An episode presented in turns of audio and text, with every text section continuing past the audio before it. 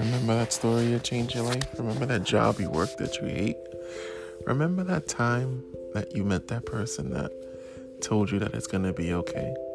What makes you you? What makes us us? How do we grow? How do we develop? What do we need to grow? Our stories matter. We matter. Our voices need to be heard. Everybody's going through similar stories, and our stories need to be shared.